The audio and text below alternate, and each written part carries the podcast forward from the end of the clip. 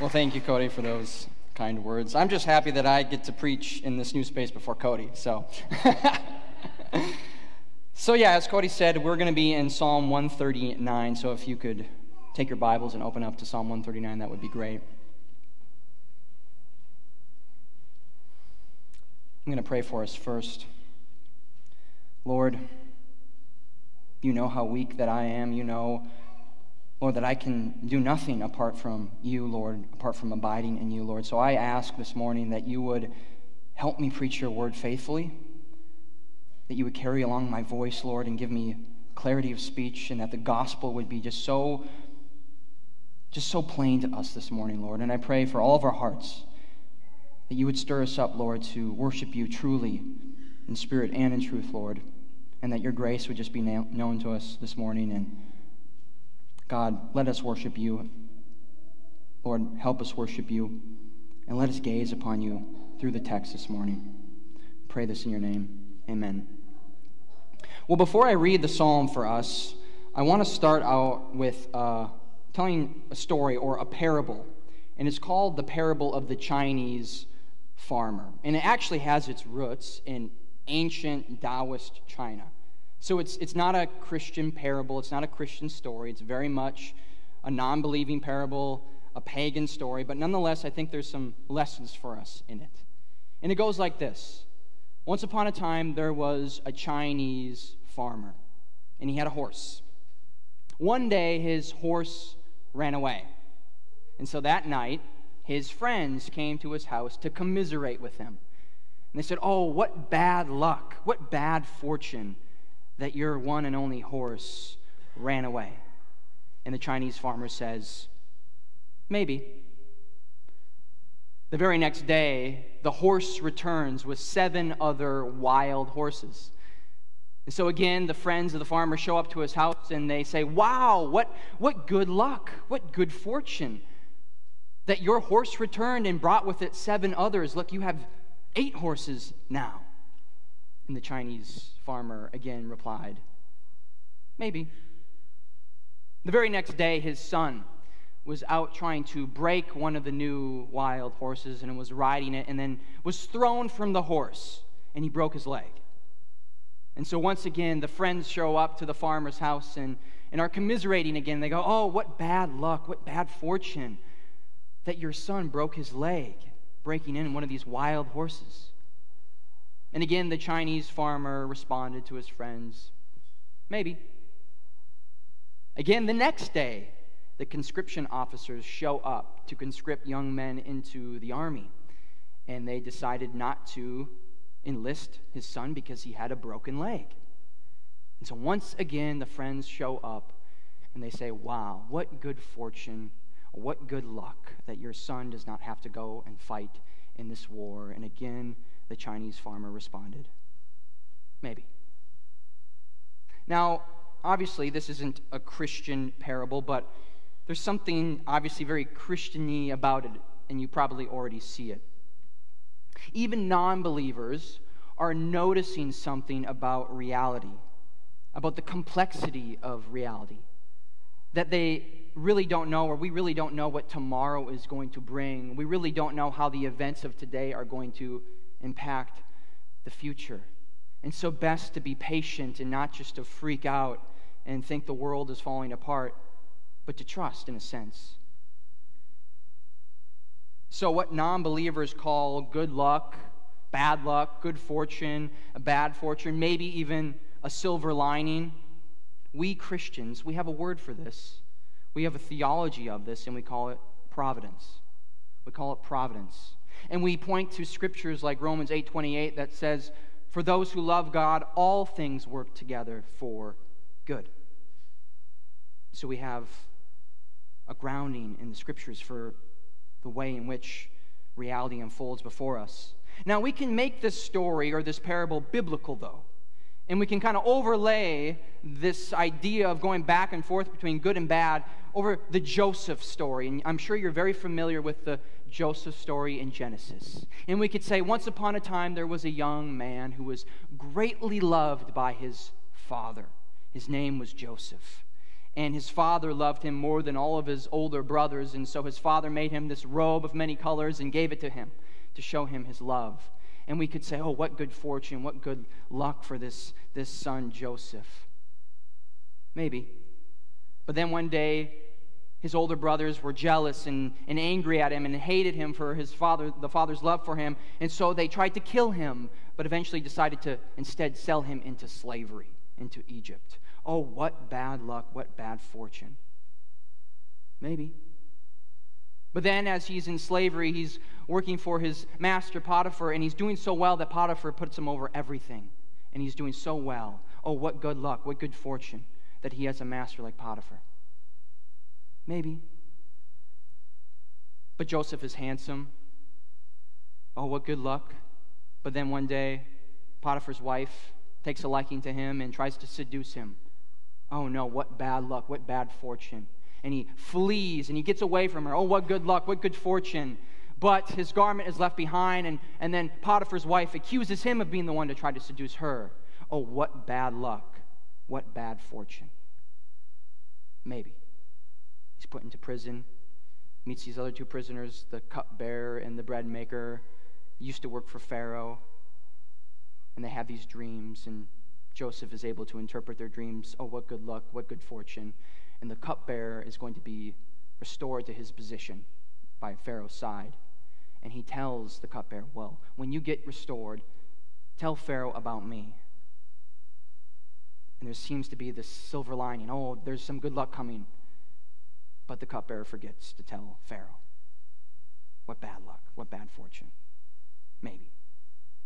But then, sure enough, Pharaoh was struggling with dreams, and the cupbearer remembers, and, and he tells Pharaoh about Joseph, and Joseph is brought out of prison. He interprets the dreams, as you all know, and he says there's going to be seven years of prosperity and then seven years of famine.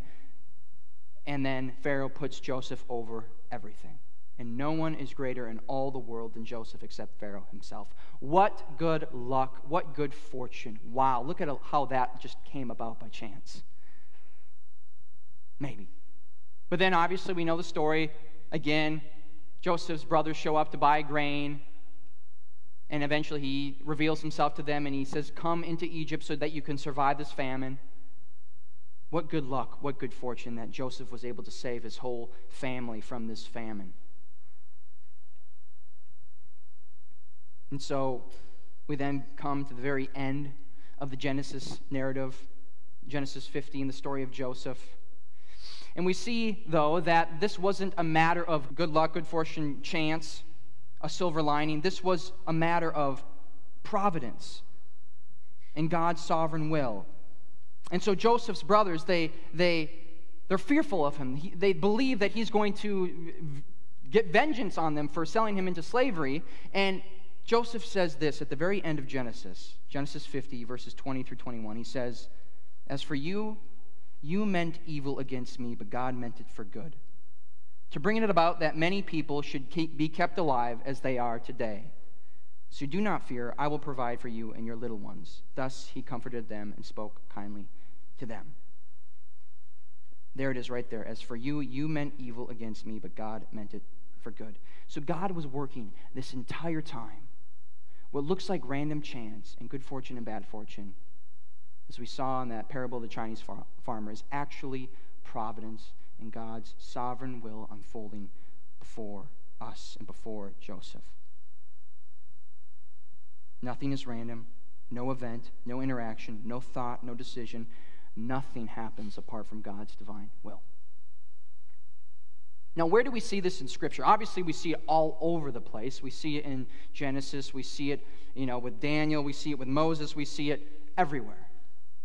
But I think we get a good theology of this in Psalm 139. So let's look at Psalm 139 now and, and read it.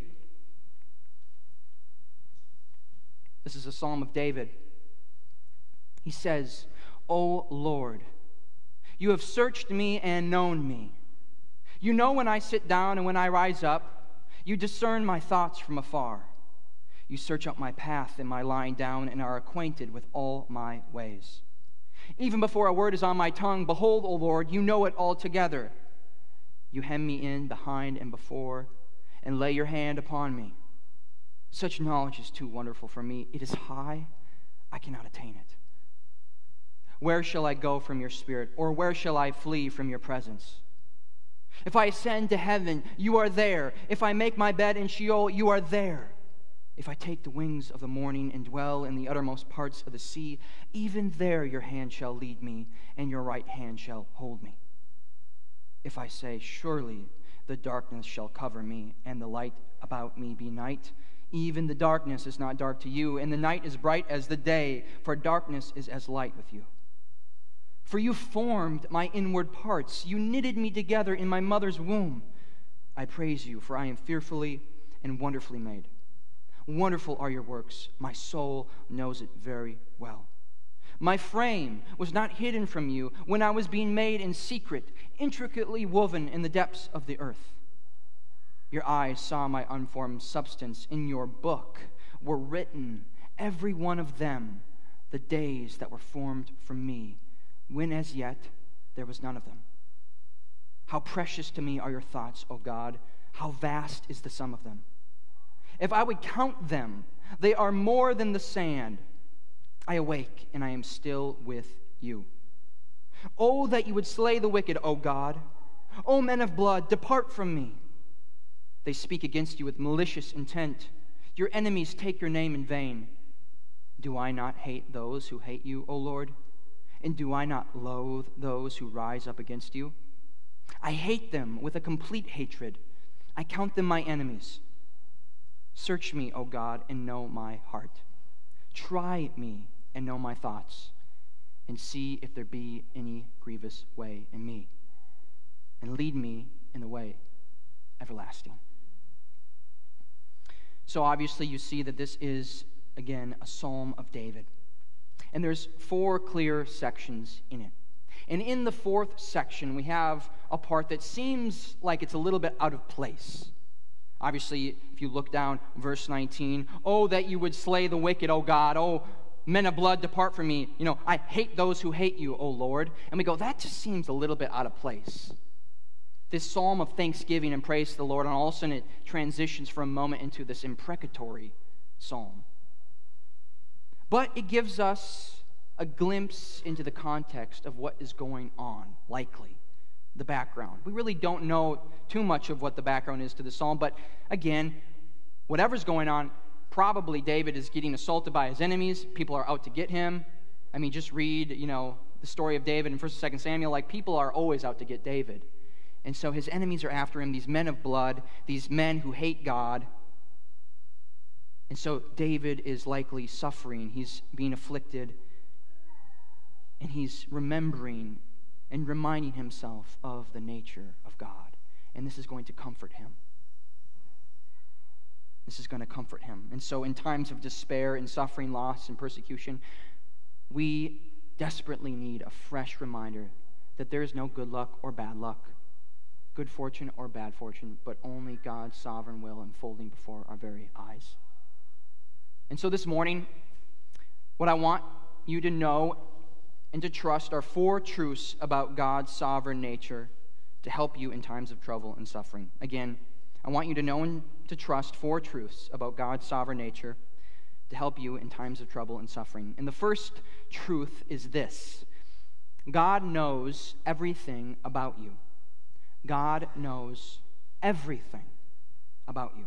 Look at verses 1 through 6.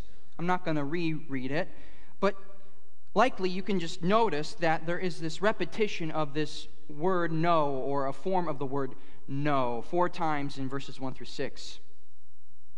And in the Bible, in, in the Hebrew language, this word know, it often expresses this deep, intimate knowledge.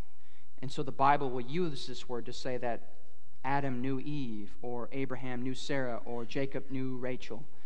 Obviously, I think you get what it's saying. This is describing a deep covenantal marital intimacy, the one flesh type of knowledge. There's no knowledge or knowing deeper or more comprehensive or truer or marked by or more marked by love than this type of knowing. And so, what David is saying is, God, you know me like that. You know me deeply and intimately. And what David does is, you know, he could have just said, God, you know everything about me. But he's more poetic than that, obviously. And so he, he paints this picture of God's knowledge encapsulating us, surrounding us. He creates these bookends with the language. Just look, when I sit down and when I rise up, my path and my lying down. You hem me in behind and before. God's knowledge encapsulates you, it encapsulates David. He paints this amazing picture of God surrounding us with his knowledge. He knows every part of your being. He knows your actions. He knows your thoughts, your movements, your desires, your intentions. He knows it all. There's no part of your life or your existence that He does not know. Again, there is no human relationship that experiences such a deep form of knowledge than marriage between a husband and a wife. And when a husband and wife are meeting each other and getting, you know, hopefully a husband and wife, but when they start dating, they obviously meet each other, maybe if they met in college, and they want to get to know each other. They want to know who this other person is. And so you inevitably have to start explaining and telling the other person about your past. I want to know about your childhood. I want to know how you grew up, where you grew up. I want to know about your parents and your, your siblings. I want to know about some adventures that you went on. I want to know about what you know, just intellectually. I want to know all these things. And I want to tell you about myself. And so in a dating relationship, there is like, I want to know who you are. I want to grow in intimacy with you. And eventually, when you enter into the covenant of marriage, there is this reality of, I want this person to know everything about me and then to choose to love me. And I, I want to know everything about them and then choose to love them. That's why the covenant of marriage is so amazing and so intimate. But obviously, we are marked by sin. We are sinners. So, one thing, we just forget our lives. We forget what we were like 10 years ago. We don't remember all the things we thought. We don't remember all the things we did. So, we can never tell someone that we're courting, so to speak, or dating, or even married to all about our past. We don't even remember it. So, there's a breakdown in knowledge there. We might even remember things, but we think, oh, they're just too insignificant or too trivial to even tell this person. Or, because we're sinful, there's parts of our past, things that we've done that we're ashamed of and embarrassed about. And so we cover that up. And we go, I'm not going to tell them about that part of my life.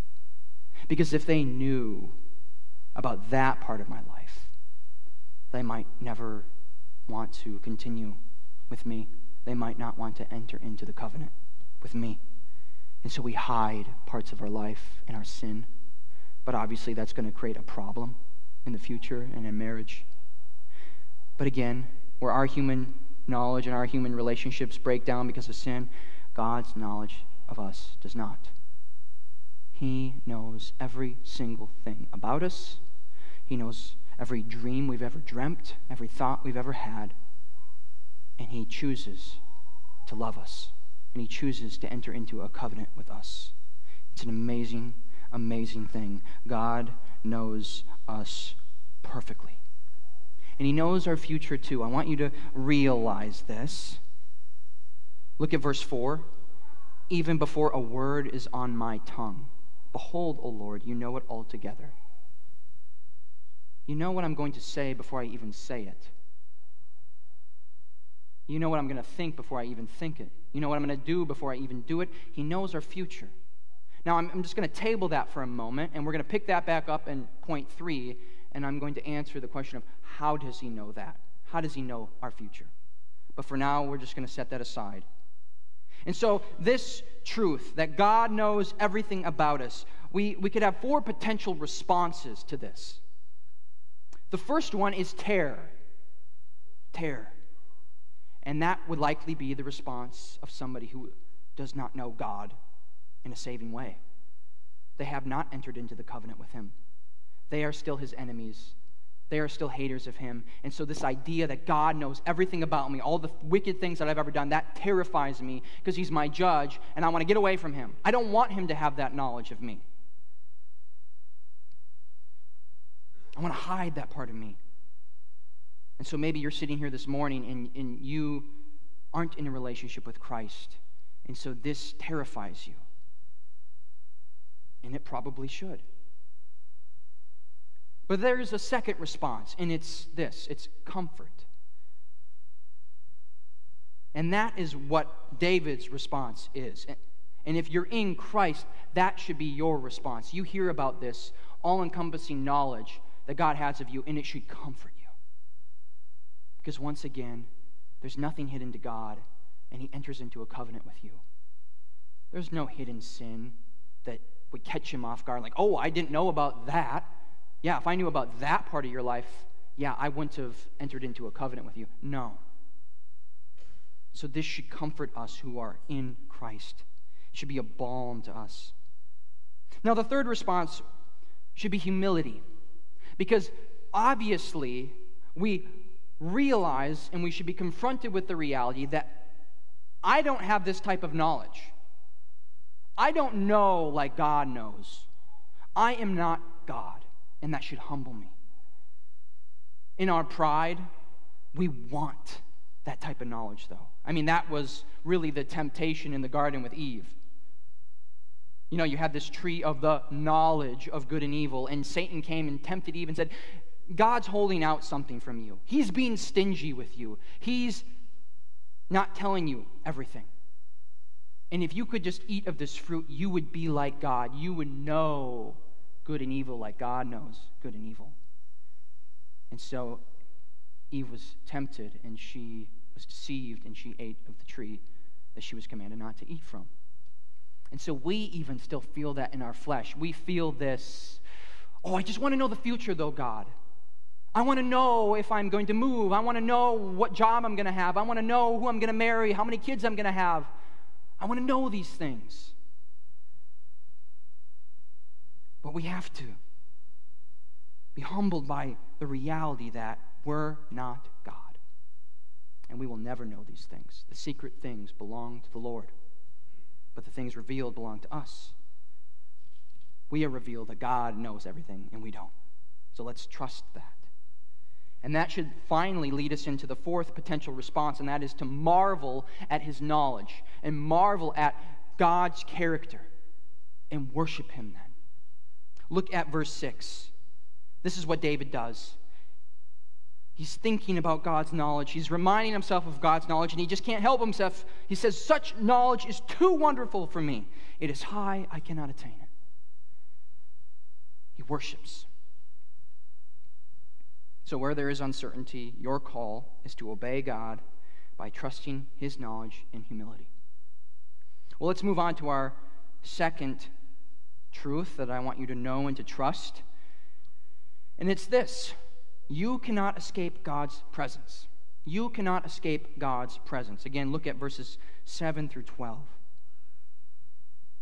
This is obviously one of the clearest teachings in the Bible about what we would call the omnipresence of God, which just means that God is everywhere.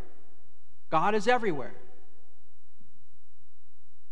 Notice how David begins Where shall I go from your spirit, or where shall I flee from your presence? He equates the spirit with the presence of God.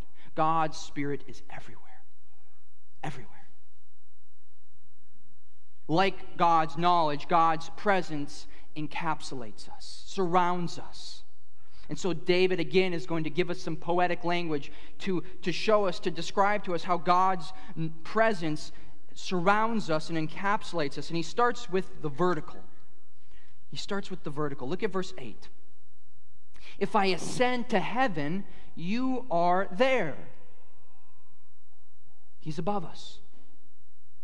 If I make my bed in Sheol, you are there. He is below us. He's above us. He's below us. Now, we have to pause for a moment Because it makes sense to us that God is present in heaven. Obviously, the scriptures make that very clear. Often and frequently, God is described as a dwelling in heaven. That is the dwelling place of God, heaven. But when David says that if I, if I make my bed in Sheol, the underworld, hell, you are there. You know, some people think that, well, hell is totally void of the presence of God. That's why it's hell. You know, we make a little bit of an argument, uh, a, a logical argument. We might say, well, because God is all good and hell is obviously bad, therefore, then hell is hell because God's presence isn't there. Because if his presence was there, well, then it wouldn't be hell. And we kind of, that's how we reason through it or think through it.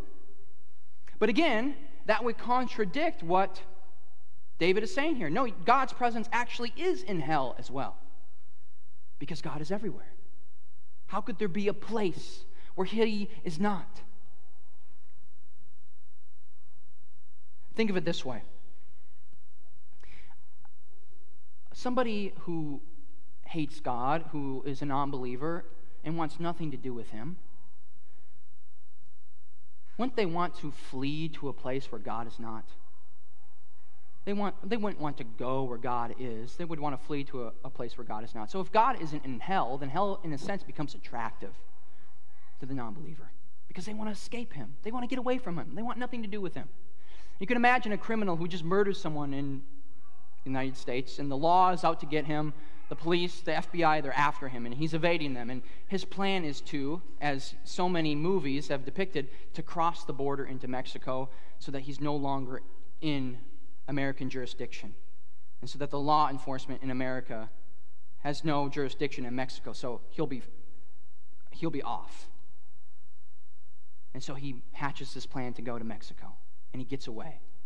And they have, the American authorities have, they have no authority or jurisdiction there. And that's what criminals will do. But the non believer tries to escape God and he crosses the border from heaven to hell, so to speak, and he realizes, oh no, God is here too. I can't escape him. I can't escape his justice. So, the presence of God is manifested in hell in his wrath and his justice. God's wrath is presently being manifested in hell as he justly punishes non believers who have broken his law. He is there. He is there. God is above us, God is below us. But let's look now again to our text, verse 9, horizontally. If I take the wings of the morning,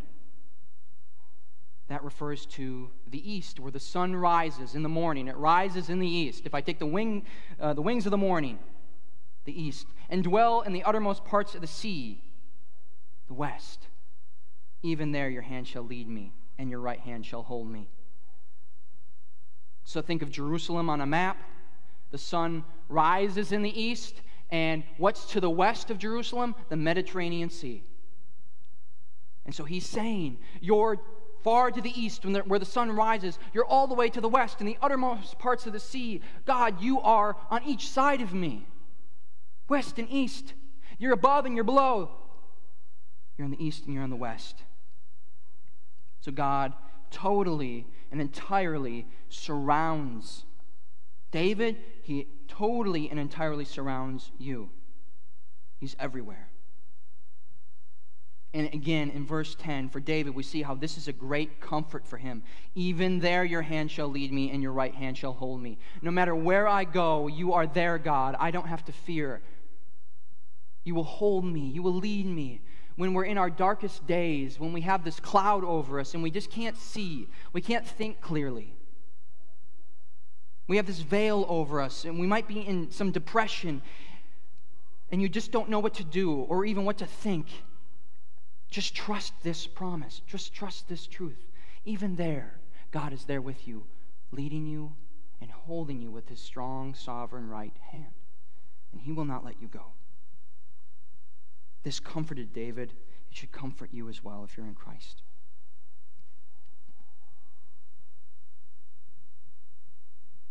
Let's now think about our third truth that I want you to know and to trust this morning. And it's this that God created you. God created you. So we see this starting in verse 13 through 16. Now, David, basically, what he is doing is he's answering the question okay, well, how does God know everything about me? And how is God present everywhere? How does his presence surround me? Well, he answers the question because he created you, he formed your inward parts, he knitted you together in your mother's womb. He created you. And everything about this language in verses 13 through 16 speaks of God's intentionality with you. His intentionality. You're not a product of random chance or good fortune or whatever. The way that you are, the way that you look, your intellect, the opportunities you have in life, the circumstances, the relationships that you have, the people that you meet, none of it is by random chance. God created you. God created you. Let's think about this for a moment. This is the irony that Cody brought up. It's Father's Day, but we're going to talk about mothers. sorry, sorry, dads. Let's talk about this reality of the mother's womb. This sacred space. The sacred space. You knitted me together in my mother's womb. Now, many of you know that motherhood, womanhood, femininity, pregnancy, babies, children, all of that's under immense attack today.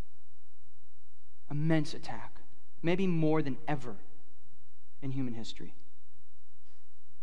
People aren't even having kids anymore. It's a crisis all over the globe. So many developed countries are literally not able to even replace their population. And so they have this crisis where they have all these old people and not enough children being born to start to work to actually create some wealth to care for the old people. And so it's just a crisis.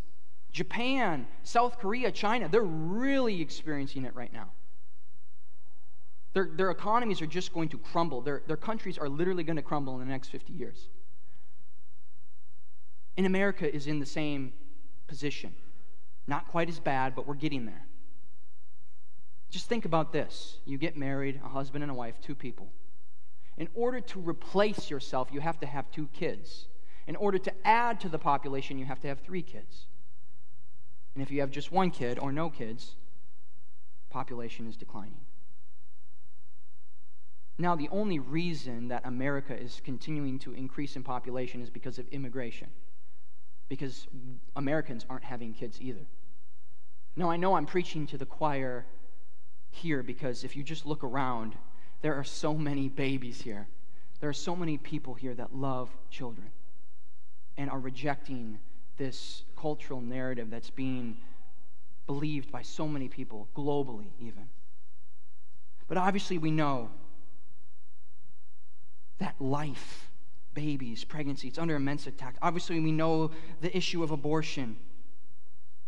You know, Roe versus Wade was overturned, which is an amazing victory, but yet still this battle in the States. It's still this great sin that mars America. But this place, the mother's womb, is a sacred space. Literally, it seems like David is saying that God has ordained that the mother's womb is the place where he's going to build and form and fashion human life. And then in our sin, it's violated this sacred space. It's desecrated by unholy hands with unholy passions. But oh, women, you have such a divine gift that God would ordain to knit together human life, image bearers of God, eternal beings inside of you, and manifest His presence in a unique way in your very womb. You know, obviously we're learning that God is present everywhere, but yet when we read through the Bible, He uniquely makes His presence known in certain places. In the Garden of Eden, He uniquely made His presence known. In the tabernacle, He uniquely made His presence known. In the temple, in the Holy of Holies, and now in the New Covenant community, He uniquely makes His presence known in us and in the gathered church. Right now, we are the church gathered, and God makes his presence uniquely known here. And it seems like David is saying that there's something kind of going on in the womb of a woman when there's a baby growing in there. That God is uniquely in there doing something amazing. And he's knitting this human life together. It's a sacred space, it's a sacred thing. It's a God thing, it's a holy thing, it's a good thing.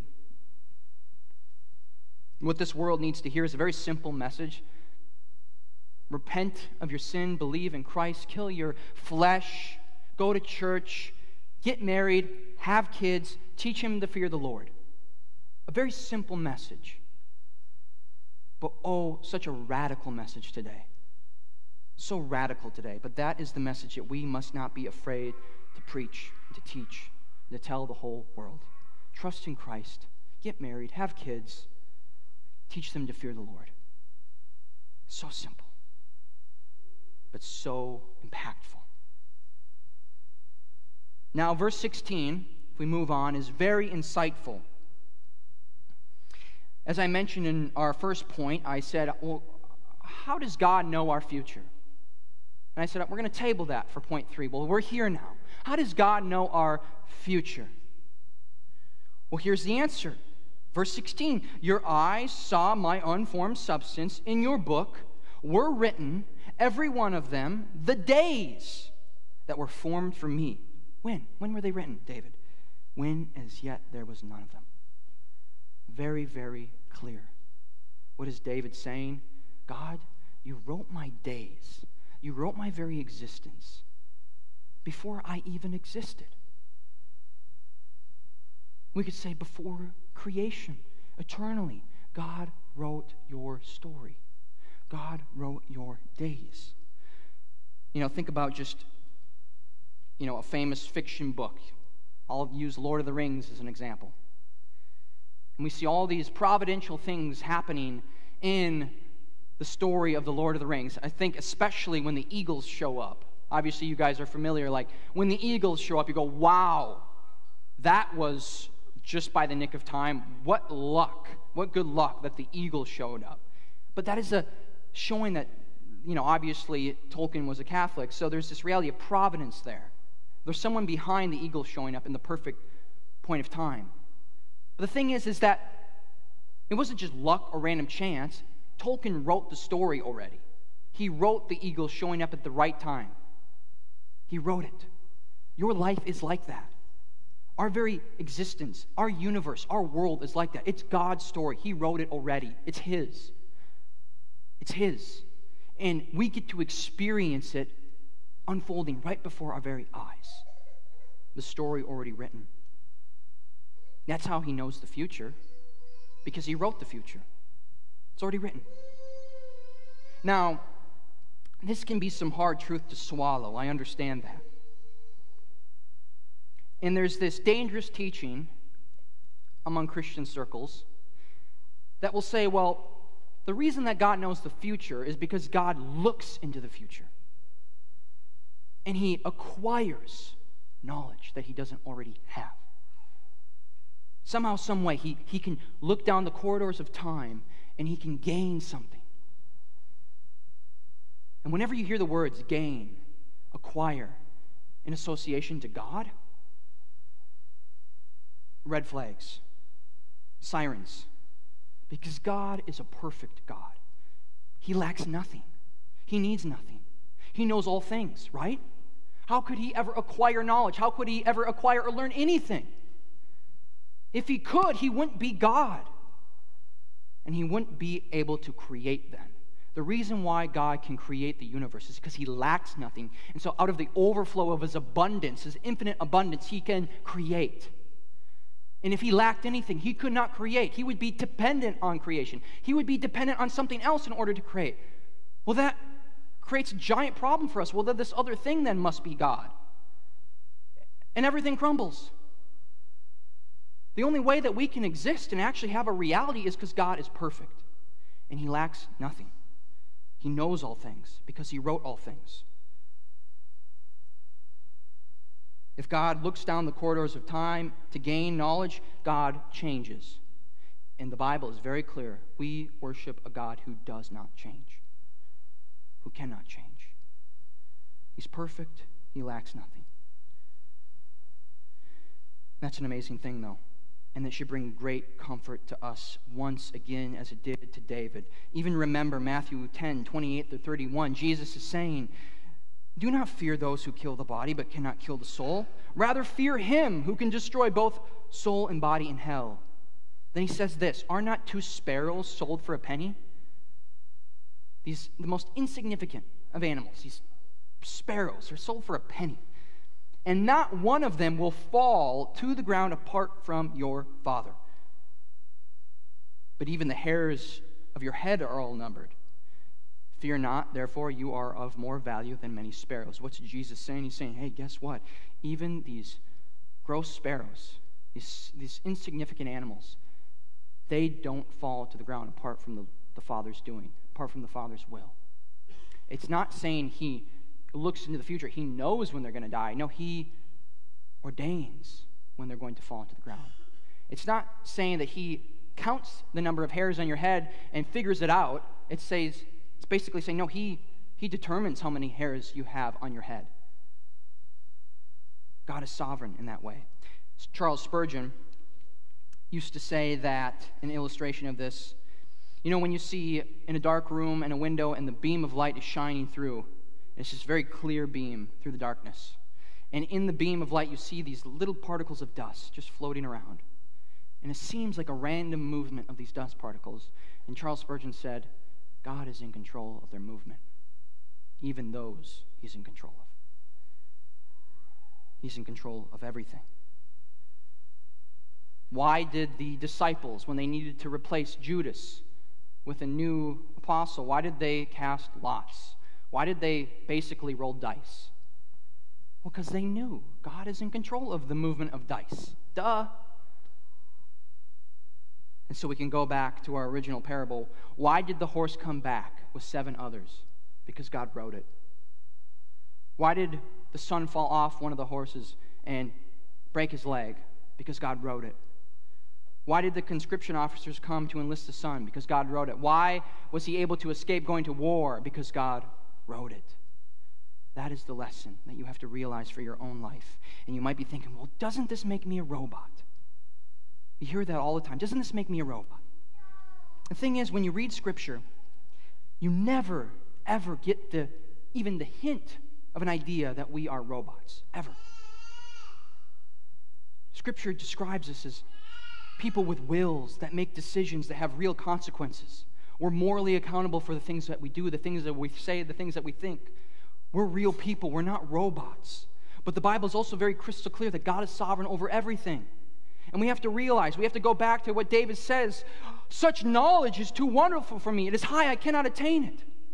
Your knowledge as a finite creature is infinitely less than the infinite God. There is an infinite amount of things that you just do not know or can know. The secret things belong to the Lord. And we have to rest in that and be humbled again. I'm not God, I'm a creature of the dust. I don't exist necessarily. God brought me into existence. Who am I to try to think that I could somehow understand how my will somehow works with God's sovereign will. Both are true in Scripture. God is sovereign. We are accountable. We do make real decisions. God wrote our days. We're still living them out, though, and making decisions. And we don't have to feel like we need to solve the mystery. There is mystery, and that's okay. So, once again, the fact that God wrote your days, the fact that God created you, should bring you great comfort. And that brings us to our final truth. And it's this that God tests you. God tests you. So, again, as we said, this section gives us a glimpse into the background of likely what's going on with David. He's being afflicted, he's being assaulted. These men of blood are after him, these murderers, those who seek after the innocent to destroy them, these men who uh, have malicious intent, who, verse 20, take your name in vain. They take the Lord's name in vain. And then David says, Do I not hate those who hate you, O Lord? Do I not loathe those who rise up against you? I hate them with a complete hatred. I count them my enemies. And we go, Oh, ooh, that's a little tough. What's going on here? And it's hard. I mean, this is, this is a hard text, it's an imprecatory text. I think one way that we have to think about it, though, is for God, because he clearly says in Psalm 5 that God hates all evildoers. It's very clear in Scripture. But we immediately interpret the word hate and God's hatred like it's a human hatred. Just emotional. It's emotional and, and it's just un, out of control passion. That's not God's hatred. Think of Romans 9:13. It says, "As it is written, Jacob I loved and Esau I hated." So, love is always connected with this covenantal love is always connected with God's covenant people. The people that he has chosen, the people that he has saved. He loves them. That's what sets us apart from every other person. That's what sets us apart from non believers. That we have the love of God. God loves us as his covenant children. He loves us. And that's what makes us distinct. It's this amazing privilege of salvation that we should be loved by God. And the antithesis to that then is hate. Well, if we are the ones that are loved by God because we're his covenant children, that therefore means then that those who are outside the covenant are those that God hates. Does that make sense? It's not emotional, it's not like your hate. It's a covenantal thing, it's a relational thing. So that could be going on here. And David likely knows this. And so, in a sense, he's trying to mirror God. If God hates the people that are outside of the covenant, that hate him, and take his name in vain and are malicious, well, then I do too. But maybe he goes a little bit too far. I hate them with a complete hatred. And, and you go, oh, are you getting out of control, David? Yes, there is a place for righteous anger, for a righteous zeal for the things of the Lord, a desire for justice on evildoers. That's all good and biblical. But because we're sinful, sometimes we can take it too far and we can let our sinful flesh get in the way. And so then I think that makes sense why he immediately transitions out of this in verse 23 and he says, like he started the whole psalm, instead of just saying, You have searched me and know me, he says, Lord, search me. O God, and know my heart. Try me and know my thoughts. And see if there be any grievous way in me. Lead me in the way of everlasting. So he's feeling, likely, this burning hatred for his enemies, for God's enemies. He's zealous for the name of the Lord. They're taking your name in vain, Lord. But then he immediately realizes wait a minute. I'm a man of the flesh, too. I'm a sinner. God, search me. Know me. Try me. Test me. The Lord tests you. He tests you.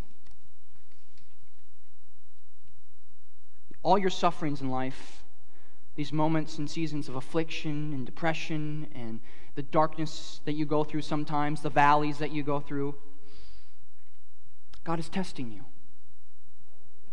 He wants to purify your faith. And so, our response, your response, should be like David. In the midst of that testing, in the midst of that cloud of darkness, when your enemies are against you, you're feeling afflicted, step back and do what David did Lord, search me. Lord, know me. Lord, try me and see if there be any grievous way in me. See if there be any sin in my heart. And lead me in the way of everlasting.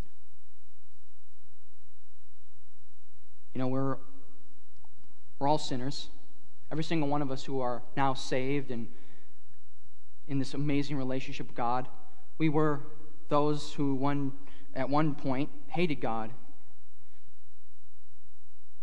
We didn't want God to know everything about us.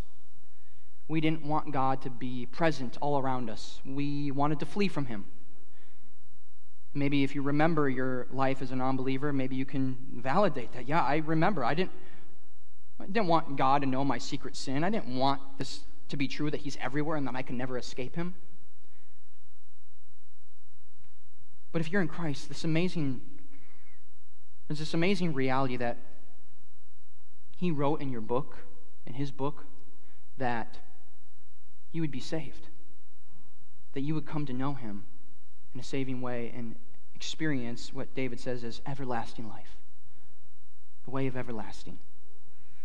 And think about this too. God wrote in this book before the foundation of the world that He would, God Himself would come down to earth in the form of a man, that He would take on human flesh, that He would live a perfect life obeying the law of the Father, and that He would then be betrayed, that He would be mocked and spit on and slandered and accused of things He did not do, that He would be hung on a, hung on a cross, nailed to a cross be bloody and marred, that he would then even take the wrath, the infinite wrath of the Father on sin on himself, that he would bear your sins on his shoulders in his body. He wrote that in his book for himself, that he would suffer that way, that he would face infinite wrath, that if you had to face it, would re- result in an eternity in hell.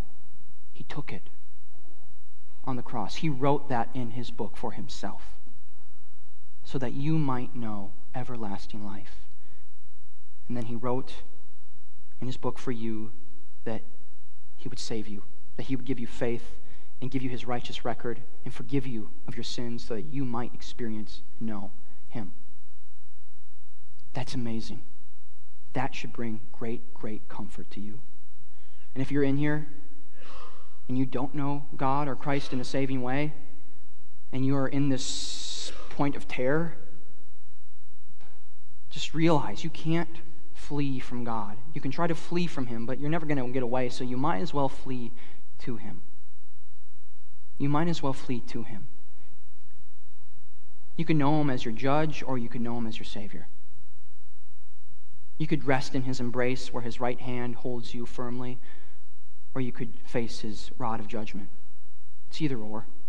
So if you don't know Christ, flee to him right now. Trust in him. Repent of your sin and believe in him for salvation, and you will know everlasting life. Let's pray.